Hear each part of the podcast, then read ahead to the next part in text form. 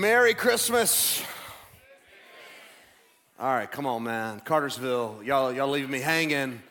Um, hopefully, people in Rome and Adairsville do a little better. Merry Christmas.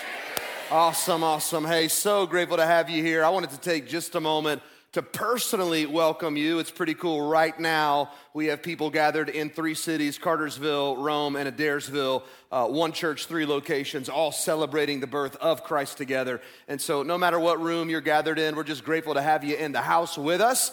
And uh, we're going to do something this weekend that we've never done in the history of our church. We're actually kicking off a brand new series on Christmas. The series is called To Know the King. There's five parts, and uh, four of those are going to happen in January. So this is me inviting you back. If you don't come back, you're going to miss most of the series. But we're going to kick it off tonight by talking about the birth of the King. And so if you have a Bible with you, you can grab it. Head to Matthew 2 with me if you would. Matthew chapter 2 is where we're going to be. A few years ago, a college student at the University of Notre Dame wrote this in a class paper because we view humanity and thus its institutions as corrupt and selfish, the only person we can rely upon is ourselves. The only way we can avoid failure, being let down, and ultimately succumbing to the chaotic world around us, therefore, is to have the means, in parentheses, financial security, to rely only upon ourselves. Now, here's what this student is suggesting that security is found in autonomy that everybody else in your life is corrupt and selfish. I don't know if you know this about all those other people, but somehow you avoided that. I don't know how you put it off, but right the student obviously didn't notice the logical inconsistency in her argument there but but everybody else outside of you is corrupt and selfish therefore if your life is going to work in the way it's meant to work which means no failures and no letdowns and no chaos the only person you can rely on is you now, I don't know if you know this, that is a very Western idea. Uh, it is no secret that we live in a culture that promotes and celebrates autonomy, individualism, and we hear it in our messaging all the time, right? Follow your heart, live your truth, just do you. But in other cultures throughout the world, those ideas sound insane, okay? At best, they're laughable. For example, in the ancient world, people equated autonomy not with security, but with vulnerability. Because they thought, man, if you're pursuing autonomy, you're putting yourself in a very defenseless, helpless position. You're in the world on your own, fending for yourself. And so for them, autonomy meant anxiety. That sounds a bit familiar, doesn't it? Uh, this is America today. Here we are, hardworking, educated people, running our lives, determining our own truth, yet we are more anxious and afraid than we have ever been. And statistics prove it. Do you know in the last 10 years, there's been a 60% increase in anxiety in Gen Z alone, which just goes to show that our autonomy isn't working. This is why we have to be really careful not to practice what C.S. Lewis called chronological snobbery. This is when you and I look back on all the generations that came before us and we conclude we're so much smarter than them because we're alive today. And that's not always true. You see, I think people in the ancient world figured something out that we would do well to figure out, and it's this they believe that security is found in loyalty. So instead of you just doing you and calling the shots in your own life, that if you could attach yourself to the right person, the right master, the right king, and furthermore submit yourself to them, that relationship would result in your well being. And this is the belief that we see playing out in the Christmas story. So let's get into it. All right, Matthew 2, we'll pick it up in verse 1. Now, after Jesus was born in Bethlehem of Judea in the days of Herod the king, behold, wise men from the east came to Jerusalem, saying, Where is he who has been born king of the Jews? For we saw his star when it rose and have come to worship him. And we'll stop there and talk for a moment. Matthew tells us that all of this is happening after the birth of Jesus. It is not happening at the birth of Jesus. In fact, it's believed that all of this is going on about two years after he was born. And so, what I'm trying to tell you is that your nativity set is wrong. You know what I'm talking about? The nativity set at home on your mantle that has baby Jesus and Mary and Joseph and the shepherds and all the animals and the wise men. Okay, here's homework. When you get home today, take the wise men and put them in another room somewhere because they weren't there. They didn't come until later, and they came from the east, probably from Babylon. In the ancient world, Babylon was the center for astronomy. This is the branch of science that deals with space and celestial objects, the planets, the sun, the moon, the stars, etc. Well, these wise men, they were astrologers. They held this belief that the skies or the heavens held all of these secrets and signs that could serve people. And so they spent their life studying the stars for that very purpose. In fact, in their day, they were considered to be scientists because this is what scientists do, it's what doctors do. They study nature to serve people and to help people. So these guys see this star in the sky and they know this is significant. This star is gonna help a lot of people. Here's why around 600 years before the birth of Jesus Christ, there was this Babylonian king. His name was Nebuchadnezzar. And he came into the city of Jerusalem and he conquered it, tore down the city walls, tore down the temple, and then he exiled many of the Jews living in the city to Babylon. Okay, one of the guys he exiled, his name was Daniel, about 16 years old at the time. Daniel wrote a book of the Bible called Daniel, very creative title, I know. But if you've ever heard the story of Daniel and the lion's den, this is the Daniel that we're talking about. Well, in chapter two of this book he wrote, Daniel talks about a coming kingdom. A kingdom that would arrive and crush all the other kingdoms of the earth. This kingdom would endure forever, it would be eternal in nature. Well, we read earlier in the Bible, Numbers 24 17, that the sign of this kingdom would be a star that a heavenly body at some point would appear in the sky and a scepter would arise out of Israel. So we're talking about a king, and this king would establish the kingdom written about by Daniel. Well, listen, the wise men would have known about all that because at the time of Daniel, living in Babylon, there were wise men. And those wise men would have passed down the teachings of Daniel to the other wise men. Because of their interactions with the Jewish people over the centuries, they would have known about this star. And so they see it appear in the sky and they travel some 900 miles from Babylon to Jerusalem to find this promised king. And I want you to see what happens next. Verse 3. When Herod the king heard this, he was troubled and all Jerusalem with him. All right, a couple things to know about this Herod guy. Number one, at this time, he was the king of the Jews, technically speaking. During the days of Jesus, Israel, it was ruled over by the Roman Empire, and the Roman Empire appointed Herod to rule over the people, and they gave him the title King of the Jews. The second thing to know this brother was a tyrant, all right? Uh, he loved power and he feared losing his power, so much so that at one point he murdered his own wife along with several of his own sons, all to protect his power. So it makes a lot of sense when you read in verse 3 that after the wise men showed up, that all of Jerusalem was troubled. Of course they were, because Herod was troubled. And Herod was crazy, and the last thing you want to do is trouble a crazy person because crazy people who are troubled do crazy things. Y'all know what I'm talking about? Does anybody know a crazy person? Okay, if not, you're probably the one. We're so glad you're in the house today, okay? But but here's why he was so troubled, and I need you to catch this. Just listen closely, all right? He was troubled because he knew there couldn't be two kings. Like he understood that if the news was right and this other guy was on his way in, that meant he was on his way out. He knew there couldn't be two kings. Here's a really interesting note about the star in the story. When you go back and you read the Christmas account, uh, Christmas account in the Greek language, and by the way, if you're new to Bible reading, the New Testament was originally written down in Greek. Well, the Greek word for star there can also be translated comet. And in the ancient world, when a comet appeared in the sky, it was often interpreted as a sign of regime change. There's a story written down by this guy. His name was Suetonius. He was a Roman historian. And he talks about a time when Nero saw a star. This guy was another crazy tyrant. Um, he saw a comet, excuse me, in the sky. And he got so concerned over the appearance of the comet that he went out and murdered all of these Roman aristocrats because he didn't want to lose his throne, didn't want to lose his power. And so here's the point it could have been that what these men saw was a comet not a star fixed in the sky, but a heavenly body that moves. And that would explain a lot about why Herod was so troubled. Right, these guys show up in his city. They come from 900 miles away. They talk about a, a, newborn king, and then they tell him about the heavenly body they followed to get there. And here's how he responds in verse 4. And assembling all the chief priests and the scribes of the people, he inquired of them where the Christ was to be born. And they told him, In Bethlehem of Judea.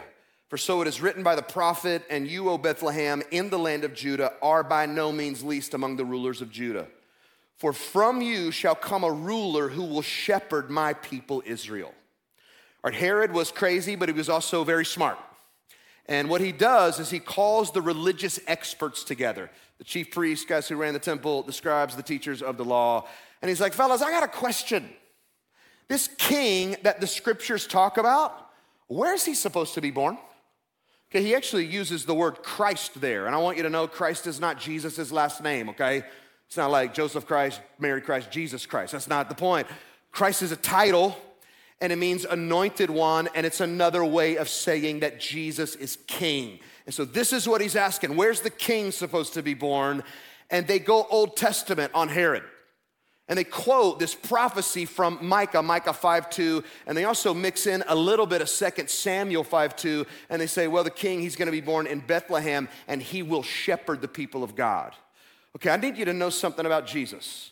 And if you're new to church and all this Jesus talk, this is really important. So please lean in, all right? Please know Jesus is not a tyrant, he's a servant. He came into the world 2,000 years ago as king, but he came to shepherd. Okay, if you think about what a shepherd does for his sheep, this is what Jesus does for his people. He loves, he cares, he leads, he guides, he provides, he protects. In fact, in the Gospel of John, which we're studying in our church right now, we're just walking through it verse by verse. We're about six chapters in. But in chapter 10, Jesus says of himself, I am the good shepherd and I lay my life down for my sheep.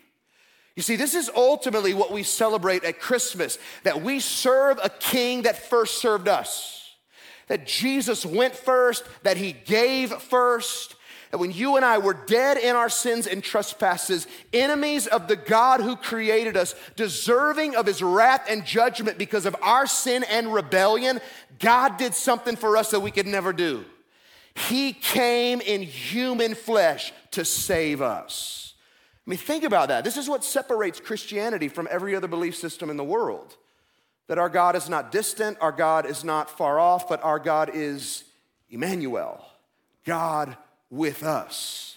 Our God came close and He put on the same skin that you're wearing right now. And He lived the life that you haven't been able to live, and He did it on your behalf a life of sinless perfection, perfect obedience to God. And then at the end of that perfect life, Jesus went to a cross and He died for you as your substitute in your place. The wrath and judgment you deserve from God as a sinner, Jesus took it, went through hell on your behalf so that you could be loved and forgiven and accepted by God. And then three days later, he rose from the grave. Now we're talking Easter, y'all. And he did that to conquer death and hell for you so that you could receive new life from him. And here's what I need you to know when you choose loyalty to Jesus, not autonomy for yourself, but loyalty to Jesus. You admit that you're a sinner who needs a Savior, and He's the Savior you need, and then you actually follow Him. Listen to this that relationship with Jesus Christ results in your well being. He not only saves you, but He begins to shepherd you. You see, Jesus came into the world 2,000 years ago not to take from you, but to give to you. He didn't save you to burden you, He saved you to bless you. And this is something so many people miss about Jesus. Herod missed this about Jesus. All right, we read in verse 7 Then Herod summoned the wise men secretly, and he ascertained from them what time the star had appeared. And he sent them to Bethlehem, saying, Go and search diligently for the child, and when you found him, bring me word that I too may come and worship him. And so he gets his answer, and then he calls the wise men back together, and he's like, Boys, I know where he is. The king was born in Bethlehem. And so I want you fellas to get on out there, man, go find him, and when you find him, come back, tell me where he is. I want to worship him too. Now, here's the truth Herod had no interest in worshiping Jesus. Herod wanted to kill Jesus. You actually see that when you keep reading Matthew 2 he devised this very evil, wicked plan to murder all the baby boys under two years old in Bethlehem in an attempt to get rid of this newborn king. So, in essence, what Herod did is he declared war on Jesus. And I need you to know people still do this today. Like, this might be some of you. I don't know if it is, then I'm just so glad you're here. Merry Christmas, all right? But, but there are people in the world today who very openly and arrogantly oppose Jesus. Instead of choosing loyalty to this king, this gracious king who came to serve and to save and to shepherd, they choose autonomy for themselves. They serve as God over their own lives, and they think in doing so it will lead to security when it only leads to vulnerability and anxiety. And then they sit back and wonder, why is my life not working? Like for those of you who walked in today as the autonomous person, how's life working? How's that going? You ruling and reigning over you. My bet, probably not so well. But the same is true for people who very quietly and modestly oppose Jesus. You see, this is the person who would say, well, I got no problem with Jesus. I'm fine with Jesus, but they're not following Jesus. They're not submitted to Jesus. And according to Jesus, if that's you, that creates problem between you and him. Later in the Gospel of Matthew, chapter 12, verse 30, here's what he says If you're not for me, you're against me. He doesn't say, if you're not for me, you're neutral on me. No, you can't be neutral on Jesus. You're either loyal to him or you're not. You're submitted to him or you're not. He is your king or he's not. And if he is not, you have declared war on him. Now, here's the really good news you do have a different option. You don't have to choose war, you can actually choose worship. And this is what the wise men did. I want to show it to you, verse 9. After listening to the king, they went on their way, and behold, the star that they had seen when it rose went before them until it came to rest over the place where the child was. When they saw the star, they rejoiced exceedingly with great joy. And going into the house, they saw the child with Mary, his mother, and they fell down and worshiped him. Then, opening their treasures, they offered him gifts gold and frankincense and myrrh. I want you to know those gifts in the ancient world, very expensive, very valuable. These were gifts given to kings. And then Matthew ends by telling us that God warned these men in a dream not to return to Herod, and they departed to their own country by another way. All right, I love this part of the story because we see the grace of God all over it.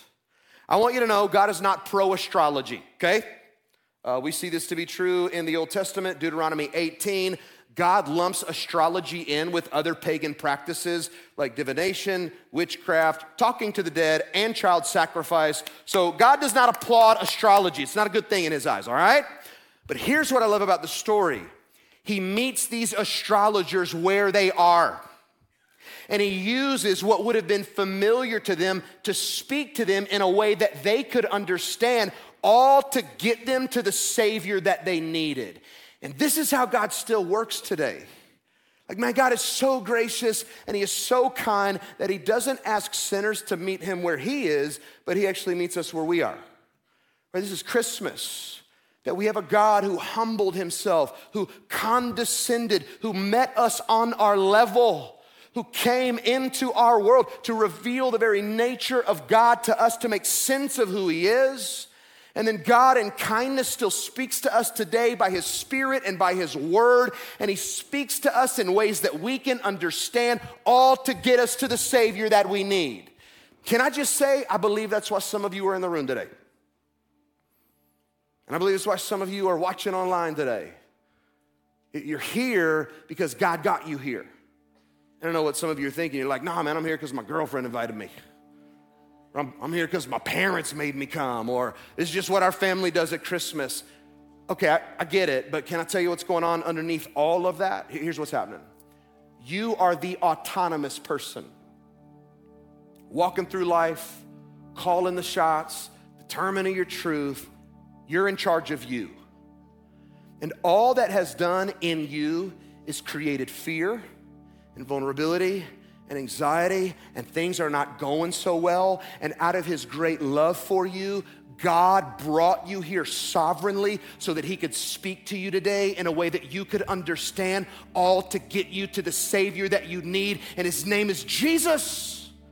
He can replace all that brokenness in your life and He can give you a brand new life. And some of you need that, and that's why you're in the room. God brought you here to give that to you. Listen, when all that clicked for the wise men, when they understood, oh my gosh, this is what God's doing for us, Matthew says they were overjoyed. I love the language that he, he lands on. He goes, they, rejo- uh, they rejoiced exceedingly with great joy. That's a lot of joy, y'all. Another translation, they were deliriously happy. So here's how they respond they walk into the house where Jesus and his parents are living at the time, and they fall on their face at his feet, they worship him, and they give him gifts fit for a king. The word worship that you see in the text there, it actually appears three times in the verses we read. Here's the definition for it it means to express one's complete dependence on and submission to. So think about the insanity of this moment. This is a group of grown men at the feet of this toddler boy expressing their submission to him and their dependence on him. I got a toddler in my house right now. She's about 16 months old, and I can honestly say at no point have I been tempted to throw myself on the floor at her feet and to express my submission to her or my dependence on her. Because we all know the truth toddlers are dependent, toddlers are submissive. And so this moment matters so much. Think about it. Jesus, at this point in his life, could do nothing for these men. Yet there they are, prostrate at his feet. Why? Because he's king. He's not just king right now, he won't just be king in the future, but Jesus Christ was king at his birth. And when you know what's true about him, your only option and the only right response is to fall at his feet and give him everything. And so here's my question as we close Have you done that? Have you done that? Have you chosen loyalty to Jesus? I'm not saying, are you cool with Jesus? I got no problem with Jesus. I'm fine with Jesus. No, you submitted to Him. Are you a worshiper of Him? Do you get out of the bed every day and fall at His feet and express your submission to Him, your dependence on Him? Is that you, or are you the autonomous person? Calling the shots, running your life, in charge of you. Here's what I would bet if you are that person, and I'm gonna say it again Life's probably not going so well right now because you were never designed to rule and reign over you. And here's what God wants to do for you today, and this is Christmas. He wants to take all that fear and anxiety and brokenness, and He wants to replace it with hope and joy and peace. And Jesus Christ will freely give you those things starting today if you'll give your life to Him. And so, if you need to do that, I want to give you the chance to do it right now. If we can, let's just bow our heads in all the rooms where we're gathered. And if you are that person who, for the very first time, right now, you know, I got to give my life to Jesus, then in prayer and in faith, just start by acknowledging your need for Him. Just tell Him right now, Jesus, I need you. I need you. I'm a sinner and I need a Savior, and I know I can't save me. And then tell Jesus, but I believe you can. And I believe it's why you came. I believe that what you did at the cross for me, that it counts for me today. That you died my death so that I could be loved and forgiven by God. And then right now in this moment, confess Jesus to be King. Jesus, you're King. You are Lord. You've conquered death, and only you can give life. And so, Jesus, would you be king over my life today? Just tell him, Jesus, I'm done with autonomy. And today I choose loyalty to you. Be my Savior, be my Lord. Listen, before we leave this moment with heads still bowed, I just want to say if you made that decision for the very first time, you just made the most important decision you will ever make in your entire life. Nothing can ever undo what God just did in you and for you. You're a son of God, a daughter of God, loved by Him in His family now. And the decision you made, it deserves to be celebrated. And so here's what I want to ask. Before you leave today, will you just tell somebody what happened? Um, our prayer team, some of our pastors will be hanging out at the front of this platform that I am standing on, and at the platforms that are other locations, they're gonna be there as well. Just go to them and tell them, hey, I put my faith in Jesus. I put my faith in Jesus. We have some resources, a gift that we wanna give you so that you know what to do after today. And so, again, at every location, do not leave without telling somebody what God just did in your life, okay? Father, thank you, thank you, thank you for Christmas. And thank you for Jesus. Thank you, God, that when we were undeserving, that you came and you did for us what we could never accomplish. God, we thank you that, that you love us, that you meet us where we are, that you speak to us in ways that we can understand. And Father, I, I just pray as we're gathered and, and as many of us have heard this Christmas story time and time again, God, I pray that as as we respond and as we reflect that what is familiar to many of us might become unfamiliar again, that we might stand in awe and amazement and wonder at the fact that you are Emmanuel, God with us. And so, Lord, in every room where we're gathered, would you just pour out your presence? Spirit of God, come and move among us. We pray that Jesus is glorified and honored in this place. God, we love you and we pray this in the name of our Savior, Jesus Christ. Amen. Let's stand and respond together.